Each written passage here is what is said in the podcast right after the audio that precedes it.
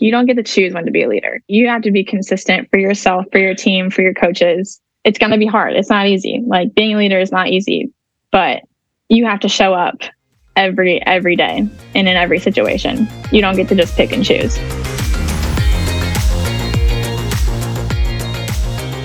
Hey, I'm Ashley Egel. Some of you might know me as Ashley Burkhart, and I'm a former D1 and professional softball player who spent a few years coaching in the college game before deciding to put all of my focus into youth softball players and helping them make their dreams and their goals happen for them. It's our job to help them unleash their potential and become the athletes they've always dreamt of. I come from a small city in the Midwest and didn't let that stop me from making my goal of playing D1 softball a reality. No matter where you live, you have the tools to help you thrive, and I am hoping through this podcast to help you get there. On this podcast, you'll learn from Olympians, Hall of Fame coaches, and elite players what their journeys have been like, and you'll also learn from me and my family a bit of our journey through the game. I'm so excited to have you here, so whip out your notebook and let's learn how we can grow in this game together. Welcome to When the Cleats Come Off.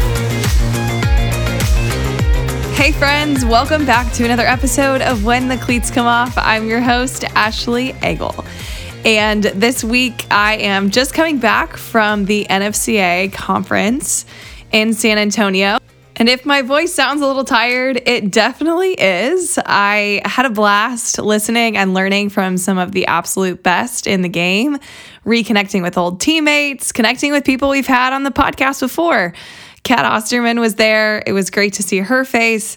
And so was Sam Fisher. It's always amazing to see her as well. I may or may not have even booked a few interviews with some guests we've never had on the show, and I know we're going to blow you away. So stay tuned with that. Now, this week we are going to talk more leadership. I know we talked a lot about it last week, but my sister, Christina Burkhart, has been on the show before talking a little bit about her leadership qualities in the outfield and also as a hitter. But I, as her older sister, know how selfless and how much of a leader by example she truly is. And so I wanted to break down some of the aspects that make her that way and things that she's learned from former coaches and experiences that she's had as a player. So, on the podcast today, we're going to talk about qualities that leaders by example have. Now, I think any leader should be a leader by example, but especially those who are maybe quiet, that are looking to maybe be more bold with their game. I want you to know right now, you don't have to be the loudest player on the team to be a leader by example, but we're going to talk about the qualities that go into that leader by example. Also, we talk about how to build trust with those around you, which is a definite quality if you want to be a strong leader, and also how you can hold people accountable without them disliking you. That is sometimes the hardest thing about leadership is we don't say something because we don't want to make someone mad, but hey, with that trust aspect, we have to know that we have to hold our teammates accountable if we want to be a winning team and a successful one. So, we talk about how you can hold those people accountable. Also, we talk about the power of humility and so much more in this episode. Thank you so much for tuning into this one. I know you're going to love it. Let's welcome Christina back to the show.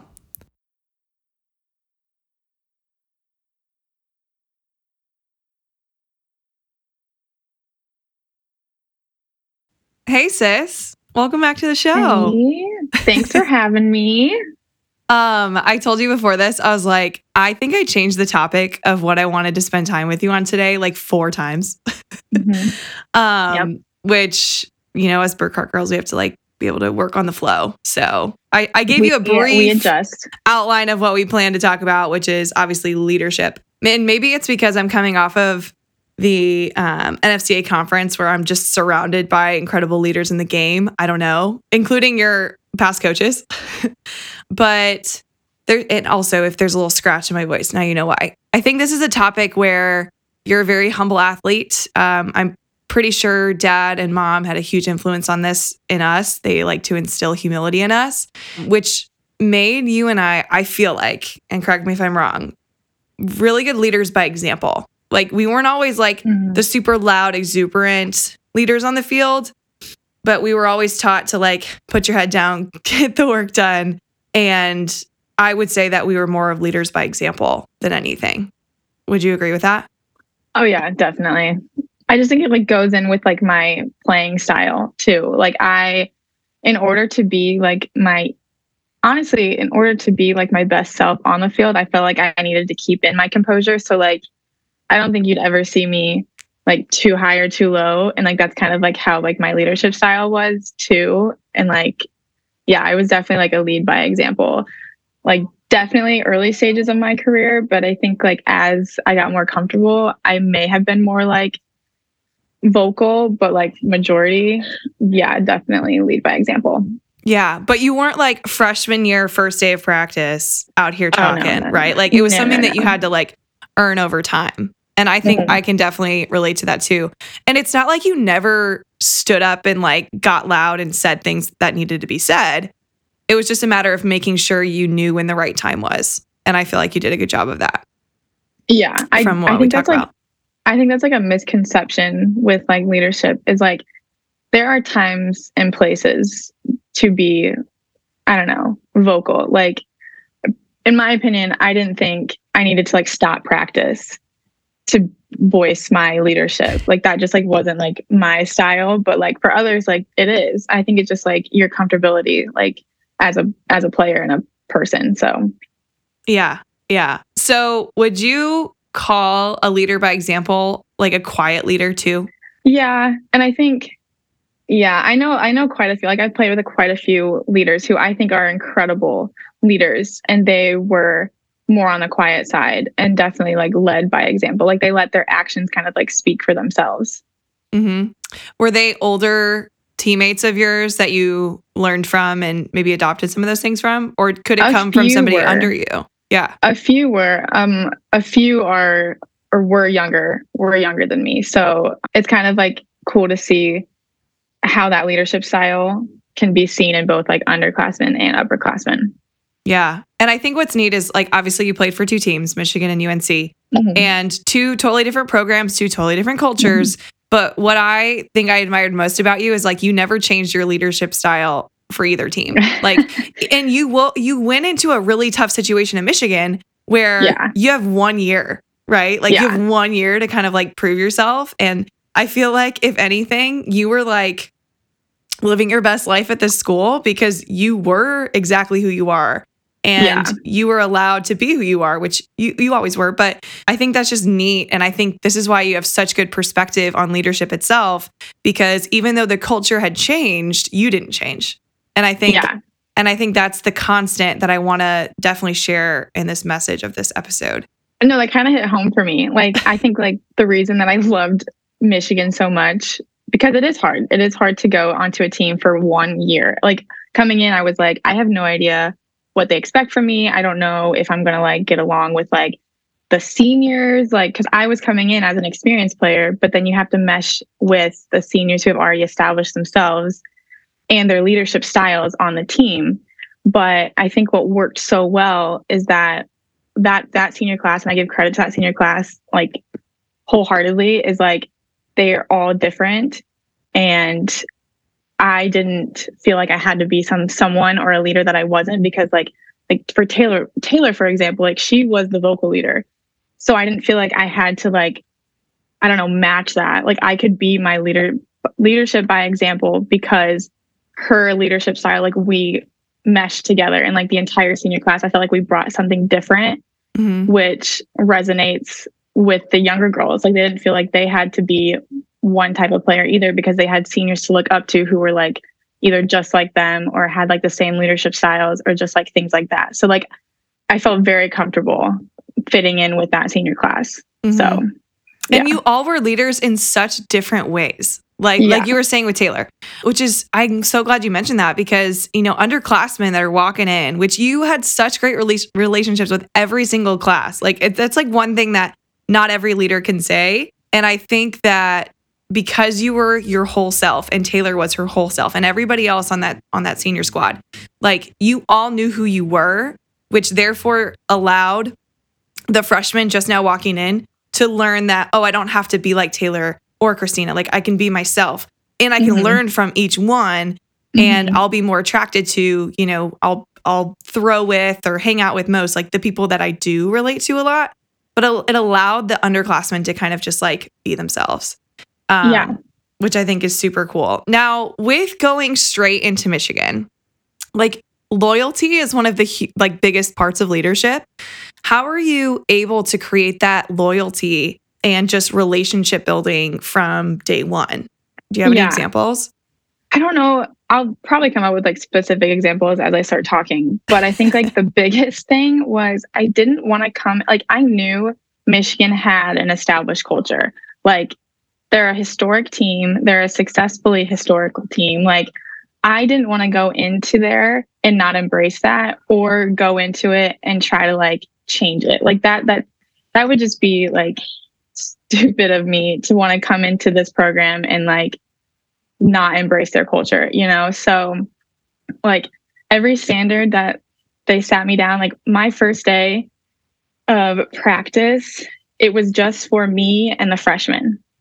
And it was just like the lay of the land, basically. Like, they wanted us to be able to, like, step foot in, like, the first full team practice and, like, have a sense of, like, what they expect from us. And I thought that was, like, incredible. And so that first day, like the coaches, like Bonnie Hutch, Biggie, face like they were like this is why we do this this is you're going to keep this part of the locker room like it has to be clean all the time like 24 7 and it's just like little things like that and instead of like me being like oh like say we didn't do that in my like previous school like that didn't matter it was just mm-hmm. like you are in this new culture and on this new team like you have to be able to show like I don't know, respect in a way. Like I I felt like that was the easiest for me to be able to like transition and like fit in with the team was just like embracing it and not really asking questions. And I mean that's kind of honestly how I bonded with the freshmen. Like it's literally like one fifth year or six six year senior in a first day of practice with just all freshmen. And mm-hmm. so like I was able to bond with them and like build a relationship with them because we're new. Like I didn't like yeah, I'm an experienced player, but I'm just like them. I'm new to Michigan. So like I didn't want to come in and like have this like superiority over anyone because like I don't have that leverage. Like I have that maybe leverage maybe like on the field playing softball, but like when it comes to like everything else that Michigan had to offer, like I I didn't have that. I was I was brand new just like them. So I think that's how I was able to like build a relationship with the underclassmen as well, which helped me kind of like fit into like my leadership role in the end. Yeah. I love that the coaches introduced the standard day one. Yeah. Um, day one. That's so good. And, you know, now that you have like learned the standard, were you given situations throughout the year where you were, you know, told or you just felt like you needed to hold everyone accountable to those standards because now you knew them? I'm sure you were given like situations throughout the year where like you had to make sure that the standards were being fulfilled. You know, when someone slips up or you even slip up, like, mm-hmm. were there moments like that where, you know, you needed to make sure that, you know, everybody knew the standard or even you slipped up on the standard and you're like, oh, yeah, like this is how we do things here? Was that ever tested? I wouldn't say like it, it was tested on a huge level, but mm-hmm. yeah, like there are like little moments where like even throughout the fall and I was still pretty like pretty new at that time, like there were just situations for example, like not show like everyone showed up on time. We didn't have like problems with like people showing up late, but it's just like, are you going in maybe like 15 minutes before practice actually starts and like warming yourself up? That way you are ready for practice type of thing. Yeah. And like obviously some days are different. Like I don't expect everyone to every day do that because you know they're coming straight from class or just like things like that. But just like there are times where people are just kind of like in the locker room just to be in the locker room. And it's just like we can be out there like getting better for like 10 minutes before practice and stuff like that. And this is kind of where my lead by example kind of like played in. Like I didn't like go up to them and was like, I think you need to be out there. I would either like go up to them and just be like, hey, do you want to come with me 10 minutes before practice and go hit? And like they're more inclined to do that. And that was like more comfortable for me. Like I, I could never go up to somebody and like be like, uh, I don't like that you're in here. Uh, you need to be out there. Like I'm not that type of confrontational person, mm-hmm. but I would like go up to them and just be like, "Hey, I'm about I'm about to do this. Like, do you want to come with me?" And like nine times out of ten, they'd be like, "Oh my gosh, yeah, like I'll be out there in a second. And so like I was very comfortable with this team just because of how accepting they were, and that's why I felt like I was able to like do that. I love that. And when it comes down to building relationships, did you guys do anything like, and this could be for UNC too, because I know you have two great programs you've come from. Mhm. But are there any like specific like instances or, you know, team parties or team get togethers or whatever that allowed you to kind of like be who you are rather like outside of softball that allowed you to build relationship? Because without relationship, you don't and trust, you don't have, you know, a great team or leadership Right. by itself. So, do you have any like specific, you know, instances? You don't have to share all the details, right? Like it's your team thing. Like you don't have to be specific, but did you guys plan that type of stuff? How often did you guys do that? I will say the biggest difference I saw between like my teams at UNC and then my team at Michigan was the involvement with like the entire team. So like at UNC, most of our like get-togethers, it seemed uh, like forced by the coaches because like the coaches like wanted us to be a team that connected. hmm But once they kind of like said that to us, it just felt like every time the team got together, it was forced. Yeah. and like i would hang out with any of them. Any any any day anytime like i was very close with like all my teams at unc but like just the fact that the coaches like kind of like initiated hey Mhm. you guys need to be hanging out more it just Yeah. seemed like forced and it kind of just like set us up for like not everyone was able to buy into it and that was like such a shame because like there were such great girls on that team and like i think i honestly think like our records and just like our teams in general could have benefited more if we had like more like fulfilling like hangouts together yeah. Like, and they were player led rather than, and, and like player led which like they were in a way like we didn't like obviously the coaches like weren't with us and we would hang out but it just like it just like from the get-go it just didn't seem like it was player led or like i don't know something that we did was going to get back to the coaches and it just like it just was kind of like a rough like a rough thing for us um, and we Mhm. could never get past it which was such a shame but Mhm. I noticed like at at Michigan, our GroupMe, anytime someone had a plan, anytime someone just like wanted to go get sushi or just like just like random stuff like that, like it was always sent in our team player GroupMe.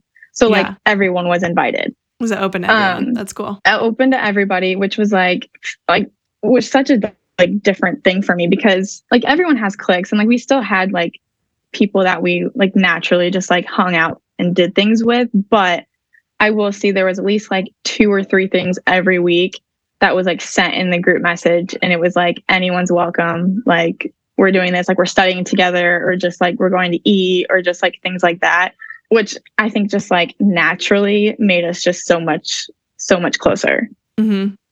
I wonder if like there's a way because there's a lot of coaches like listening. I wonder if there's a way to like have your team do that without forcing it. Because I think there's like a fine Yeah. line. Because I don't know if that's like, you know, that probably was just like the fact that you know the seniors now they've they've spent four years doing this or five or six for some of you, um, and that's just like what they do. 100% yeah But like, I, I hope that like players listening are like, oh yeah, like we can do this. We can put this together and kind of lead this type of stuff. But I'm trying to figure out like how can coaches help their team develop this without like forcing it? Because I'm sure Yeah. UNC was just like, hey, like make sure you guys hang out, and then it felt forced. But like, how how do you think that that goes about?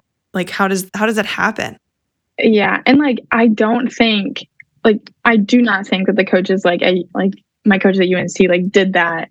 No, they didn't do it intentionally. No, not They just like, perceived not at all. Yeah. But yeah, like they could tell like at practice because they're with us. They're with us like four hours a day, and they can kind of Mhm. tell that like we're just like not that close. Like we don't like mesh well together, and it's just like do you guys like hang out like like outside of softball, and it's just like yeah, like we do, but like probably not as much as we should. And so it was just like yeah, like I don't I don't know how to. I, I don't I don't know what the answer is for that. Um, but I, I do think like because it was a standard at Michigan from like the get go, like those those seniors had been doing that since their freshman year, and like I Taylor has also mentioned that like that was probably like, the closest team that she's been on. So like obviously it's not going to be perfect her whole five years, Yeah. or like every year you're not going to be close with everybody. But I think it's still offering the option to hang out as a team as much as you can is necessary. And obviously when it gets to the spring, it's a lot diff- like it's a lot different because you were literally with them Mhm. 24 7 traveling practice playing like you do need time to yourself so i think the biggest like team building semester is that fall semester Yeah. yeah That makes total sense. That makes total sense. Cool. Well, I love I love that you guys were able to or you're even describing how like every team's different. Mhm. Every team's going to flow differently. different. But if there's a player listening right now, I hope that you're like maybe repeating this part in your head or rewinding because it is I've noticed the best teams are player led. Like and Yeah. even the best coaches have said that out loud. Like when I say the best, like Hutch. I've seen I've heard Mike Candrea say it. I've I've heard, you know, top basketball teams in the country say it. Like the best teams are player led and they are the ones who hold the standard. They are the ones who, you know, put together the get togethers, you know? And of course you have team stuff or like team Christmas, team all this stuff, which is great. But like unless you know people like outside of the game, it's very hard to lead them. Yeah. Which which brings me down to like this love and humility aspect. I feel like, you know, I'm a huge Brene Brown fan and she talks about vulnerability all the time and how the biggest connection is found when you're vulnerable. And now, Mhm. obviously, like it takes a lot of courage to be vulnerable, right? From yeah. anyone, whether you're a coach, player, parent. yeah. Like, I, but I find the most connection built is when you're describing something that you went through or that was hard. Yeah. Um, and I feel like maybe you had a lot of that going into Michigan because you had such good bonds with your teammates. You know, were you that player that shared your vulnerabilities? How did you share them? You don't have to share what your vulnerabilities were. um, but do you think that's an important aspect to leading, but also like building relationships with your teammates? Yeah no i think that's honestly like one of the biggest factors that goes into leadership and just like bonding with your team in general like i think it's easier at least for me it was easier to build one-on-one relationships with my teammates especially the younger ones before i needed to call them out on something Mhm. so I think that's like that was like the easiest thing for me was I spent like quality time with the person individually first. And then yeah, like on, on a one-on-one basis, you're more inclined to be m- more vulnerable. Like in a Mhm. group setting, like group setting, count me out. Like I am not I cannot show vulnerability. I can show vulnerability to every single person in that room one on one. But when it comes to like in the group setting, like you will not be hearing from me. And that's just like, that's just like my, Mhm. I don't know, my rate of comfort, comfortability. So I, I guess like my leadership style was like getting to know a person on that like love, trust, you know, honesty level, like one on one. And I think that helped me. And I honestly think that helped like my younger classmen too, because like seeing like a senior wanting to get to know an underclassman, like that's huge for them. Like they they're coming here, they know nobody. This is their first time ever competing for an elite like division one team or just like any any division, any team. Like this like they don't know what's going on. You do as a senior, like even as a junior, like you know what's expected from you. So like the least you can do is guide guide your freshmen or guide your sophomores in a way and that just like sets up your team teams to come like even after like i'm done graduating or i obviously am graduated like i still keep in touch with like our younger classmen and like they'll come to me like like they're like am i doing this okay? Like like this this situation happened like is that how i should have done it? Like and like they're still learning and like you never just like stop being their friends. Even even though i'm not on the team anymore like they're still like some of my closest friends like i want them to be able to come to me with everything. But how i got there is because i took the time to like build relationships with them and like share just some experiences that i went through that they can now resonate with and Mhm. i think when you find that like when you find stories and share stories with one another and it's like oh i i went through something similar like to you like it just like makes your understanding of them and of, of each other like stronger and just kind of like helps with like the seamless relationship throughout throughout your career so Yeah, and I think coaches can also do this with their players. Obviously, not to like a there's there's a certain extent or you know, ceiling there. But, Yeah. you know, I think coaches that I responded to better shared a little bit about their personal life. You know, they they Yeah. didn't just like. Sh- and I had a coach in my life who we would show up to practice. We knew nothing about her. She knew nothing about us. She didn't want to know anything about us. And you know, that was not the coach that we ended up being the most successful with. And I didn't either as a player. And I think there's something special about, you know, again, you don't have to know all the intricate details, but it's just like, you know, I just love when Hutch was always talking about her dog, like to me, because I have a mm-hmm. dog and we bond over the dog, you know? Yeah. But it's like, and I'm not even her player. So right. was was that an example of, you know, coaches in your life that, you know, bonded with you over certain things? Like, is that a commonality between great leadership that you've seen? Yeah. And I also think that like changes within players though, because I personally didn't really share a lot of like, I don't know, deep personal stuff with my coaches, but I think I've had very close relationships with majority of my coaches over Mhm. the years. And like, I guess I didn't really have to like share, you don't have to share like super vulnerable things or very personal things, but just like, I honestly think just having like conversations with them on the side because like I mostly talked about softball with them. But I think it's just the fact that I initiated conversation, like one on one conversation, kind of just like built respect with one another. So, like, I personally wasn't a player who shared, like, I, I mean, we grew up not really like sharing like a lot about ourselves. So, like, No. I, and they didn't, and they didn't expect that from me either. But that's just kind of like who I am. Like, there are some players who I've played with who like sit in the coach's office and just like, share about their weekend or their holidays and stuff like that. And I think that's like totally fine. Um, as long as like there's like a boundary there. But like for me, I was just fine and I have great relationships with my coaches and I didn't feel like I had to like overshare things about myself or just like my family. But I do think like like Bonnie, like she remembers everything. Like, like, Everything. you can tell her you can tell her something that happened like two months ago and then she'll remember it and just be like, hey, like how did that thing go?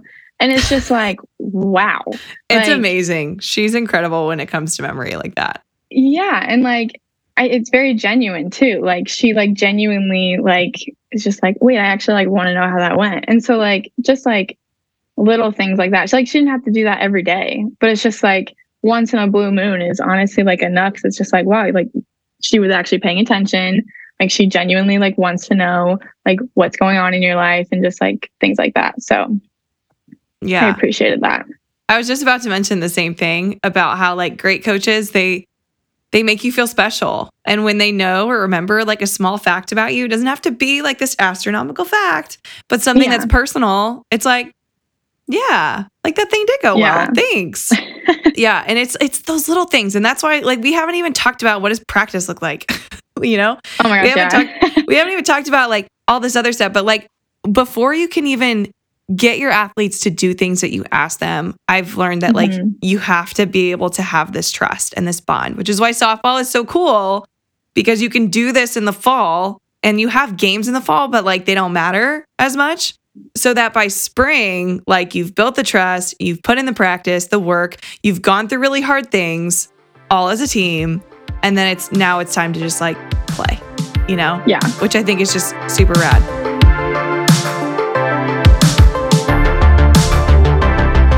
Stop right there. I have an exciting announcement. I will be doing a free virtual hitting clinic at the end of the month. I used to do these all the time during COVID, but all of our work schedules have gone back into full force. So I haven't done this lately, but I'm so excited that on December 29th from 6 to 7 p.m. Eastern, I'm going to be hosting a free virtual hitting clinic that you can attend from wherever you live.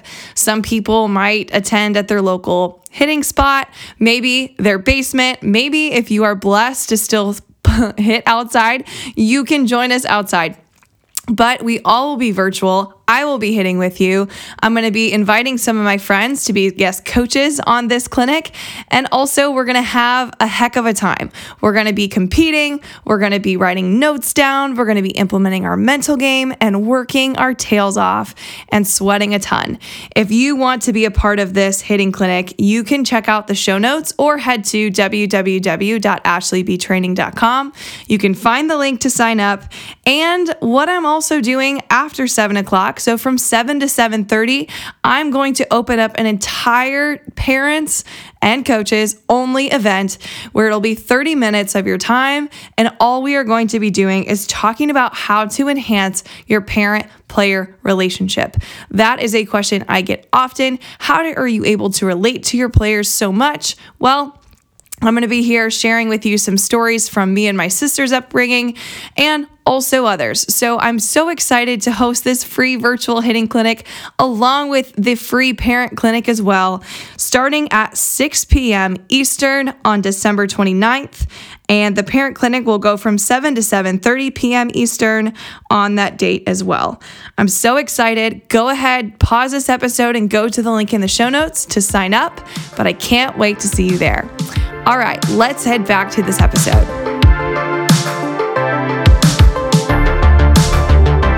On that same humility aspect, ironically, dad just texted me and we're going to bring him up right now. When we were growing up, I remember dad would always instill in us, like, hey, let others talk about you. You don't talk about you. Like when Yeah. when we get an award or we're in the newspaper or we're on TV, like there there's this humility aspect of just like, hey, like he keeps texting me. I keep getting distracted. It's like the top corner of my computer, dad. Right. And you're in the same house as him right now, which is hilarious. I don't have any texts from him. That's rude. It's it's all Christmas stuff, like gifts and everything. Oh, yeah. Um, he's like, "What does Ben want for Christmas?" but back to this, he he really did though. He made sure that others, not that others talked about us, but that we weren't always talking about ourselves. And I think that's a leadership quality that you know maybe he didn't mean to instill in us, but I think goes a long way um, because it doesn't like put you over somebody or better than somebody. And sometimes when you're always sharing or posting the things that you've done, almost in a way of like, hey, look at me, it kind of takes away from being a leader, don't you think? Yeah. Yeah. I think there's like, there's a good balance there because obviously, like, when good things do happen to you, like, it's okay. To be be excited like, about it. Yeah. Yeah. And like, see that your hard work pays off. But like, yeah, if you're not celebrating your teammates more than you're celebrating yourself, then I think that's like a very hard, it's, I don't know, it's just like very hard as a leader to be able to like build that respect for yourself if you're obviously always tooting your own horn and not showing it back to your teammates. Like your teammates are going to notice that. Your coaches are Mhm. going to notice that. People on the outside are going to notice that. So I love yeah. that. Celebrate your teammates more than yourself. And like, obviously, you want a freaking gold glove. I was sitting here at NFCA and I'm just like, how cool would it have been if you like traveled with your gold glove and showed Rawlings while we were down there? Oh, no. I No, may have walked up to the rep and said, "Oh yeah, my sister's going." Jeez. But see, let others talk about you. But I do like that. Like that's something we should like put on a t-shirt. Like celebrate your teammates more than you. Obviously, you can be excited about the things that you're doing. Like when I Absolutely. when I signed to go to Purdue, like that I was so proud of it. I was just like, I can't Yeah. wait to go here. But how does what does it look like to celebrate your teammates? And you can talk about in-game situation, practice situation. What does it look like to celebrate other people? I, I feel like there's a lot of different ways. I know. There's a Um, million. It's honestly, and I've like thought about this a lot actually because I am not a like outwardly passionate person on the field. Taylor But, is. However, well, she is. Um, but I feel like if you look in like clips that I've rewatched just over the years of like me playing, like I get more excited when my teammates make like an out or like hit a home run than like I I ever was like Mhm. me hitting like a triple or like a diving catch or anything. Like I usually just like run as fast as I can like back to the dugout. Like I don't like I don't like the attention, but like when my teammates like I will never forget. I will never forget like my teammate Destiny DeBerry through like was playing left field Mm. and she like made a catch and then the runner at first was like all the way at second and so she like she threw like she threw the runner out at first and it ended up being like a double play. And I like you can just like see me like in in right field, like backing like first base, and I'm literally like the most excited like person on the field.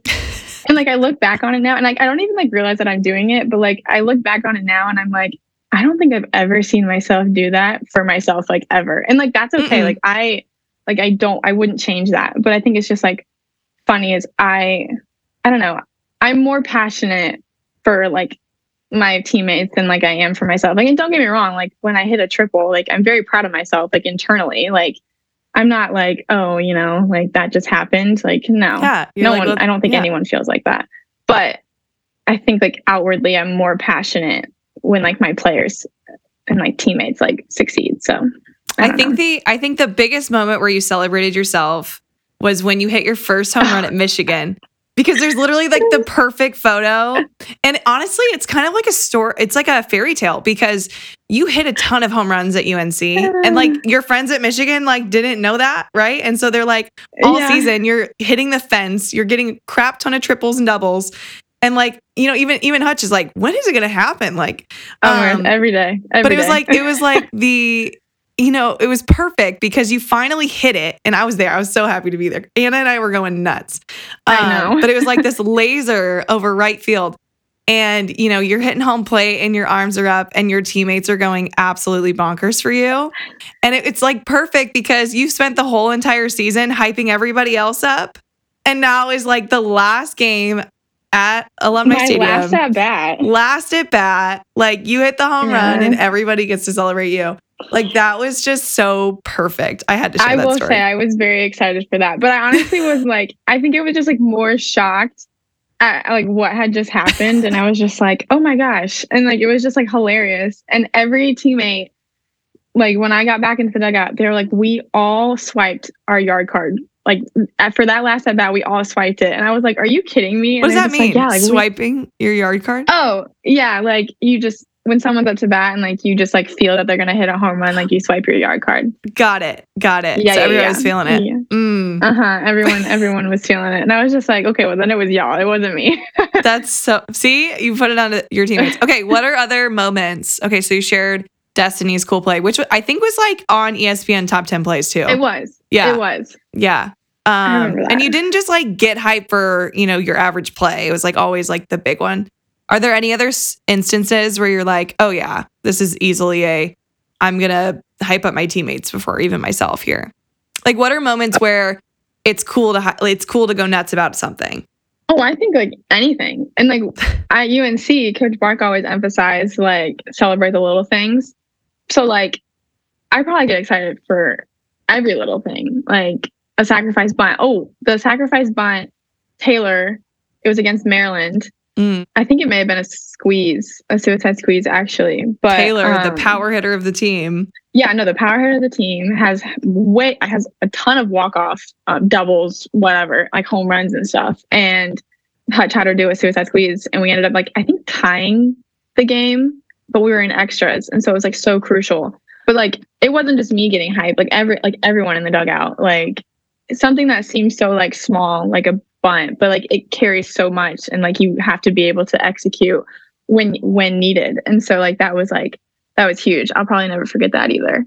Are there certain moments where like the coaches got super hype and you guys are like laughing about it or like they're pumped? Well, Hutch, and I don't know if she's always been like this or just like over like like I don't know the last few years, but like she gets so excited about things, like so excited. Like she'll like she'll jump in the air um, on third, like third base, coaching third base. And it's just like so funny to see. But I think, I think that's necessary in, in, some ways. Like obviously, if that's not your coaching style, like that's understandable. But the players naturally look to their coaches. Mm-hmm. Um, and if they're like looking as if, oh, well, we expected that from you, that doesn't really like sit well with the team. Mm-hmm.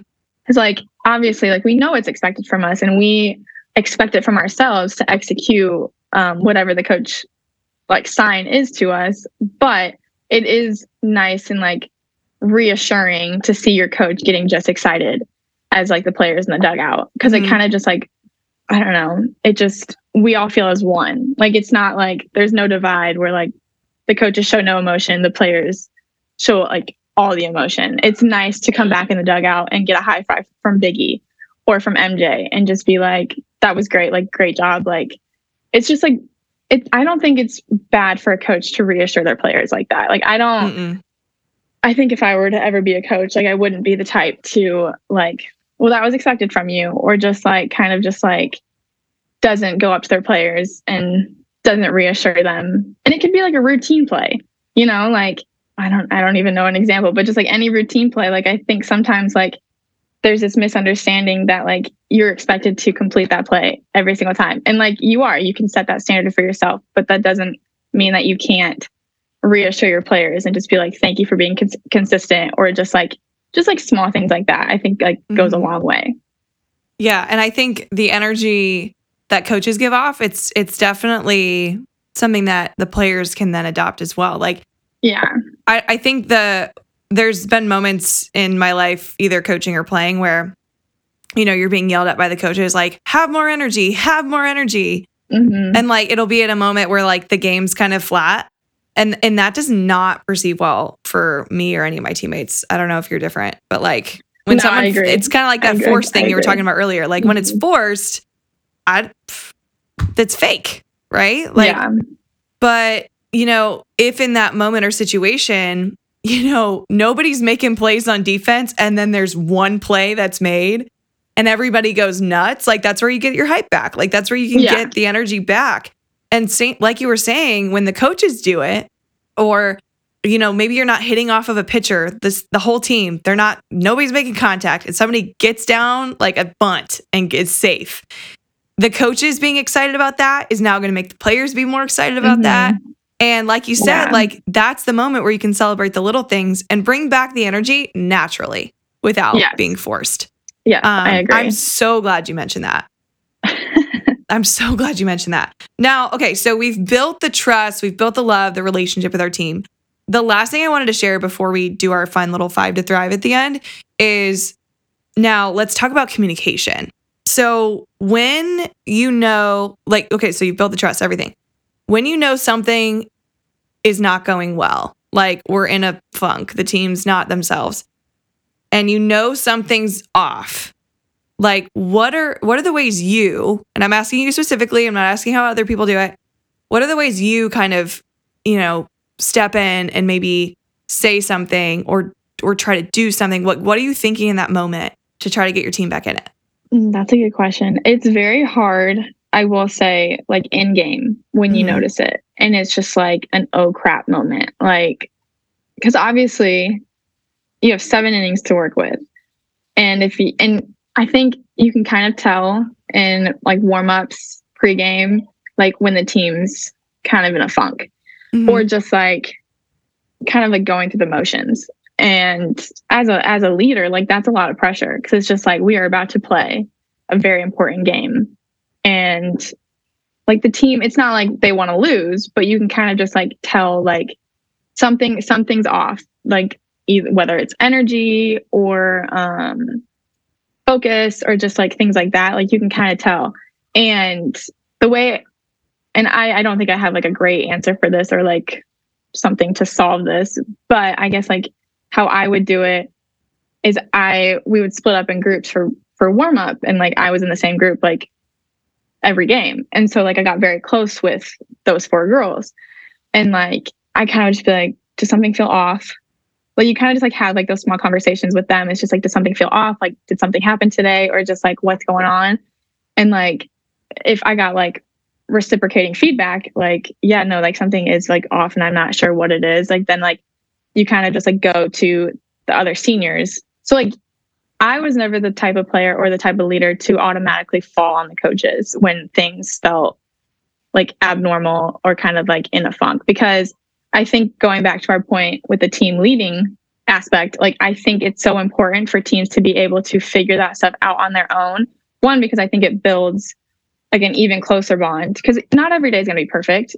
You know that. We all know that. Like it's, but how do you get through those hard times is what builds your relationship with your team mm-hmm. even more. And I think, yeah, the coaches do have a responsibility there too. But I feel like we would never go to the coaches unless we couldn't we felt like it was out of our control type of thing. Yeah. Or out of Um, options. Like you've tried everything. Yeah. Yeah. Need advice because obviously like your coaches are there like they're your they're your biggest leaders they're your biggest advocators like they want you to succeed as well so like i don't think it's any harm to go to them but i think not until you exhaust all the options within the team itself. So Mhm. and every every player can contribute to that. Obviously like the seniors or your leaders on like your appointed leaders on the team like they have the responsibility of getting the team back into gear or whatever the problem may be. But i think it's also the responsibility of the underclassmen to be able to work and collaborate with those seniors to be able to like resolve the issue whatever it may be it can be a very small issue it can be like a very large issue like i think the teams that can handle it within themselves first are the teams that are going to succeed Mhm. um, on and off the field definitely yeah. i don't know Now, if that answered your question It totally did. I, I really Okay. love your answer. Now, not every program gets to say, yeah, the seniors can totally talk to the coaches if they have something going on. Mhm. yeah so yeah if like you've been, we've been, I would say for the most part, like pretty lucky with that. Like, but I will say, coaches that have done it really well, like you said, they they let the team kind of figure it out.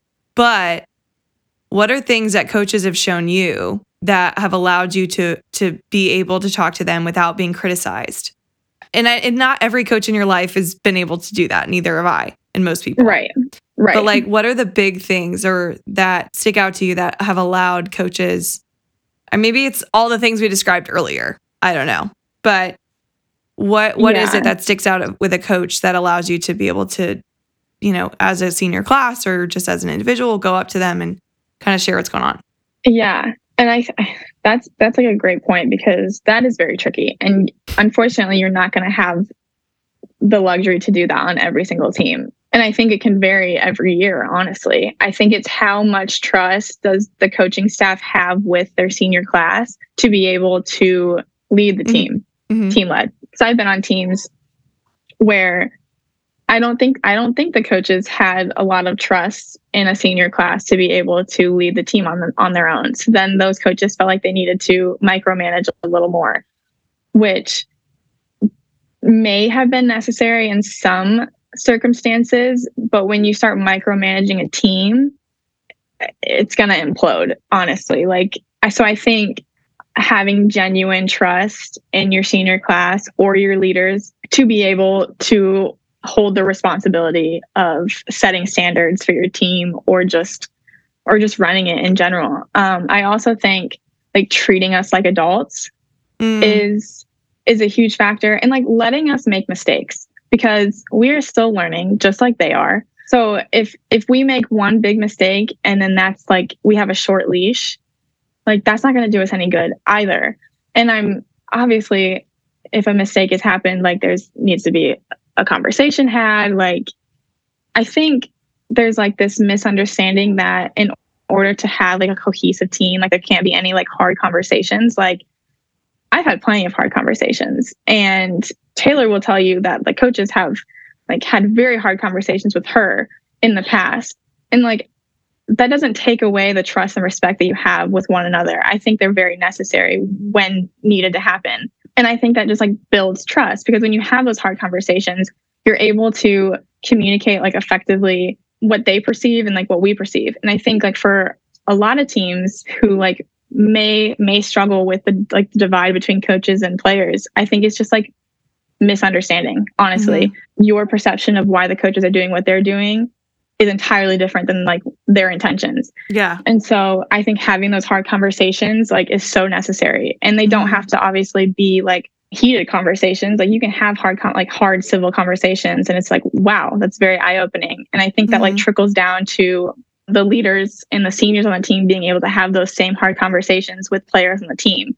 So like treating us like adults, I think is a huge factor as well. Like letting us have that responsibility and then when we slip up we have conversations about it and it just like builds maturity throughout the team and i think like maturity treating us like adults, communication, and even just like love, trust, respect, I think all plays into it. That might sound like too good to be true, but like you can easily Mm, work yeah. on all aspects of those and create like a very well cohesive and like loving family team. So I'm glad that you mentioned do that it's work because it is work. It is work. Relationships are work. It is. I am married yeah. now. It is constant work. like, let me tell you, and the lack of communication is what leads to, you know, unnecessary thoughts. Like, it's Yes. you have to communicate, you know, whether it's your best friend, whether it's your coaches, whether it's your teammates, like, communication is everything.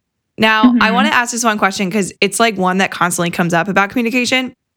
So, can you give a prime example of what you would do as a leader by example when you know mistakes keep happening or errors keep happening? Like, what is your go to? Like, what is your, you know, what do you say? What do you do? Maybe if you make the mistake and whether a teammate makes a mistake, let's say, let's, let's say you make a mistake.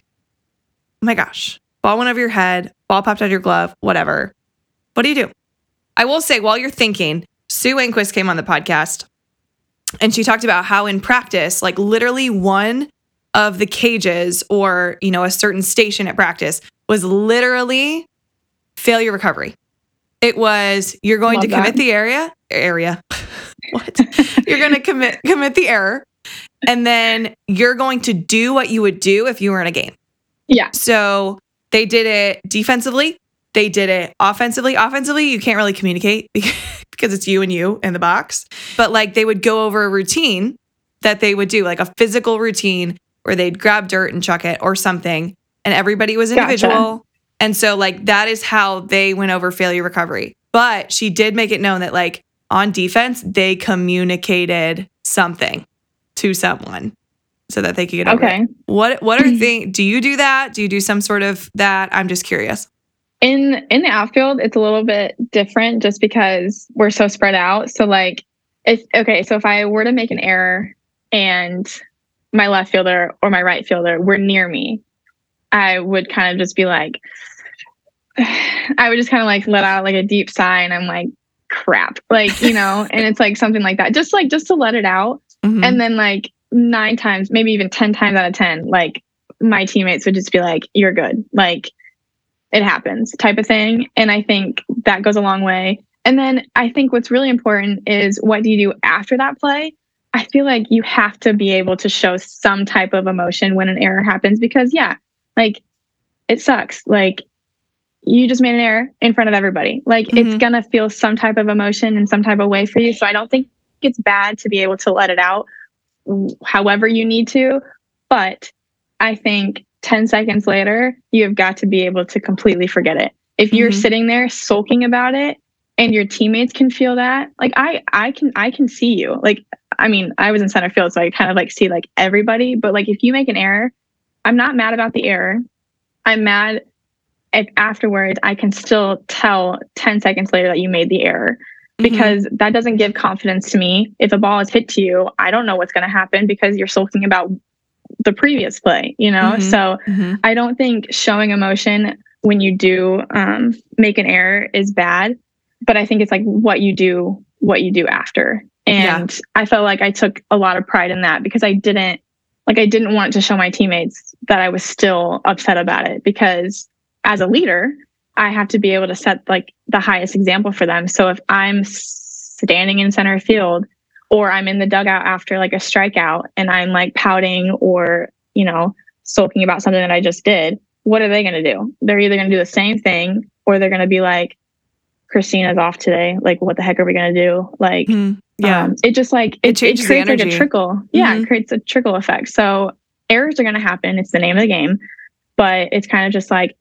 what you do the 20 seconds after after it happens. Mm-hmm. And I think a lot of people show their emotions in different ways, and as long as it's you know not cussing or you know being that throw, throwing a bat. I don't really like throwing bats or helmets either.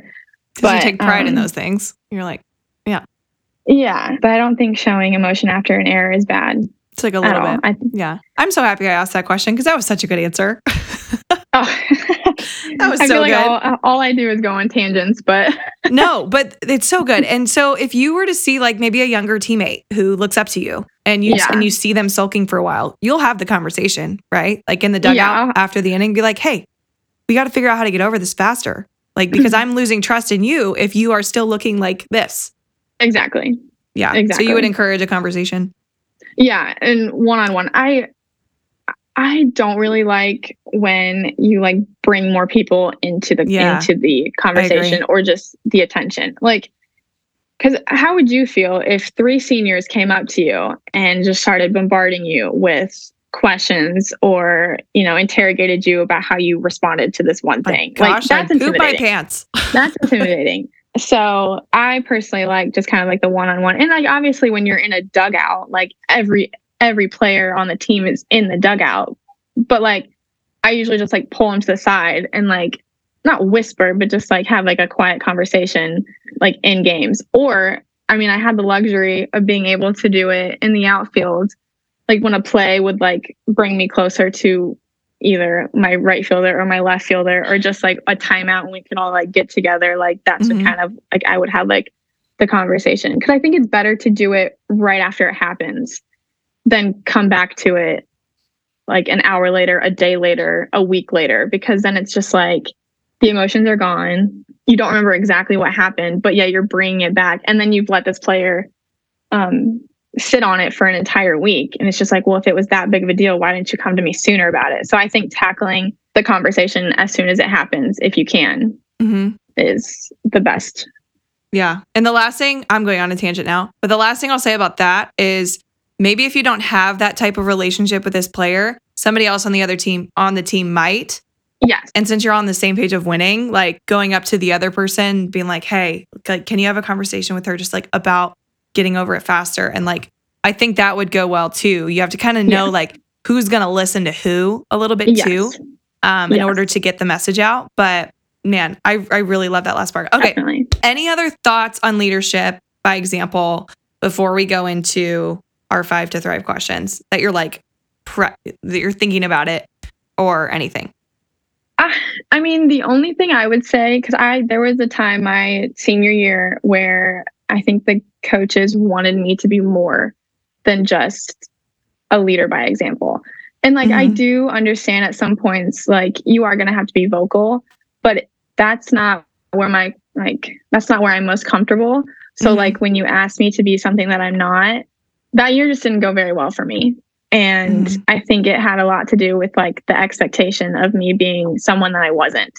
And I feel like I burned like a few bridges with some players just because like I felt like I needed to be more vocal and have more openly confrontational conversations. And I hated that. And I think they hated that as well. So I guess my my advice for that would just be like if you're ever in that position, honestly, I wish I would have had com- the conversation with my coaches about it sooner rather than later.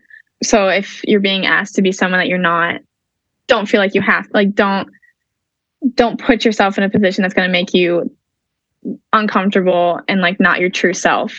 I Mhm. think I think being able to have the conversation with your coaches and being like, "Hey, I will I will do the best I can with being vocal, being more vocal because I understand like the need for it, but this is my leadership style. Like how can we work to be able to combine the two without straying from like who I really am?"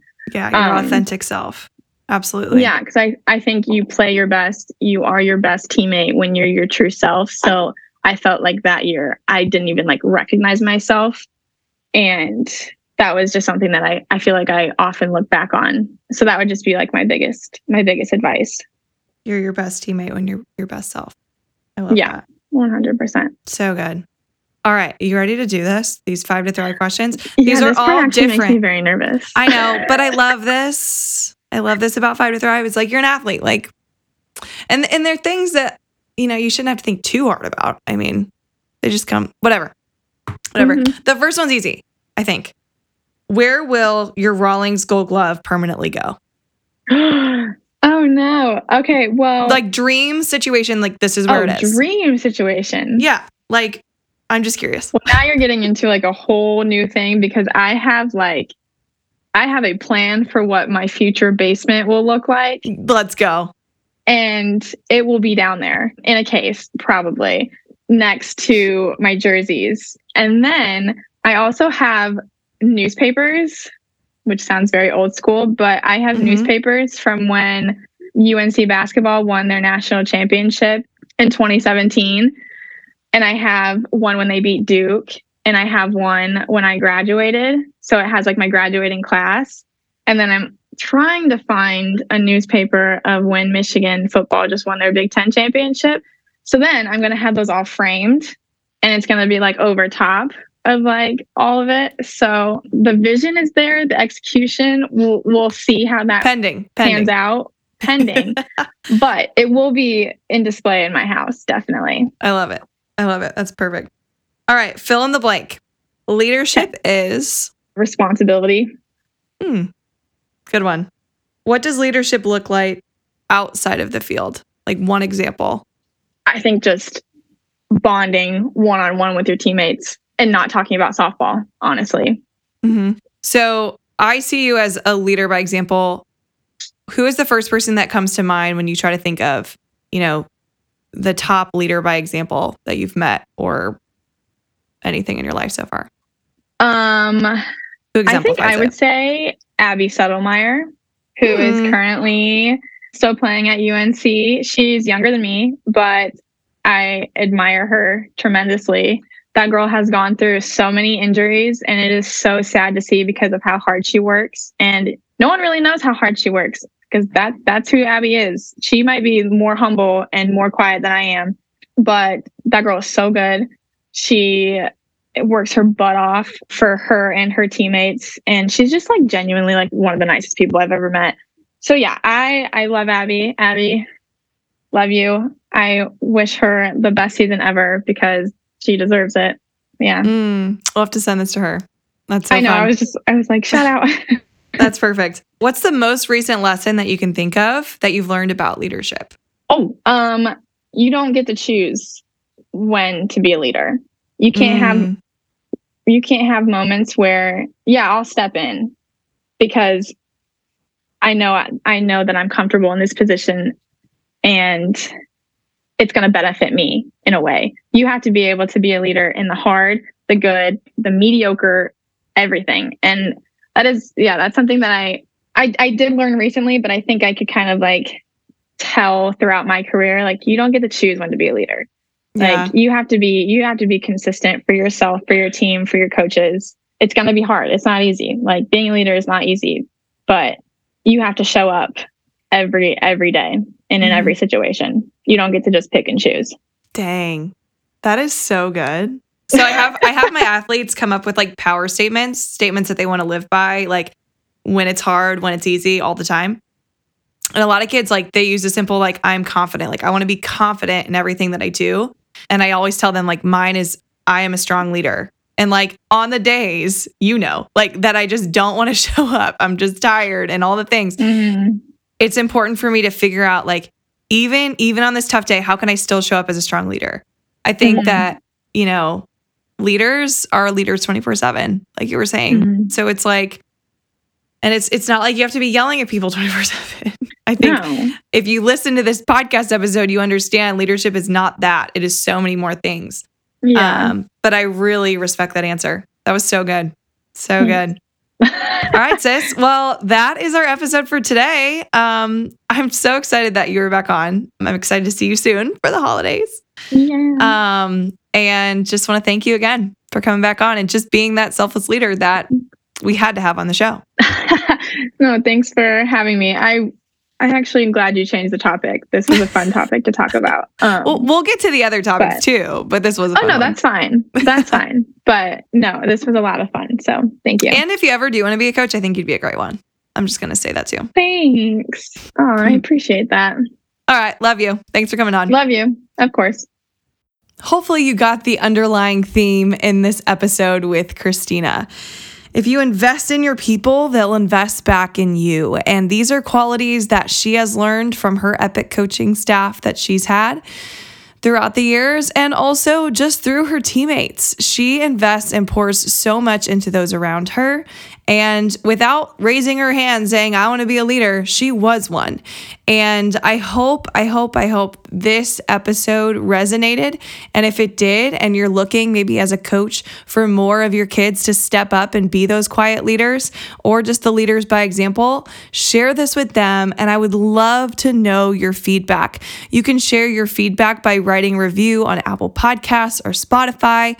Rating us five stars allows us to reach more people and go up higher in the rankings, which is a personal goal of mine, so I can talk to more people in the game and help them grow. This also this podcast is listened to by other sports as well. And no matter what, whether you're a player, a coach, if you play another sport, or if you're a parent, leadership is something that we all can get better at. And if you learned something from this episode, I would love, love, love to hear what your takeaways were. Invest in those around you. Man, she had so many good one liners. I think I'm going to end up having to make these posts on Instagram so that people can see them. Especially where she said, You're your best teammate when you're your best self. I love that so much. Well, thank you so much for tuning in to this episode, and I can't wait to share more with you on the podcast in the coming weeks. All of the links to follow Christina or the episodes that she's been on before will be in the show notes, along with the link to sign up for my free hitting and parents clinic at the end of the month. Don't forget, friends, stay humble, stay awkward, and don't forget to keep pursuing those big goals of yours they are right around the corner. All right, I'll see you soon on the podcast.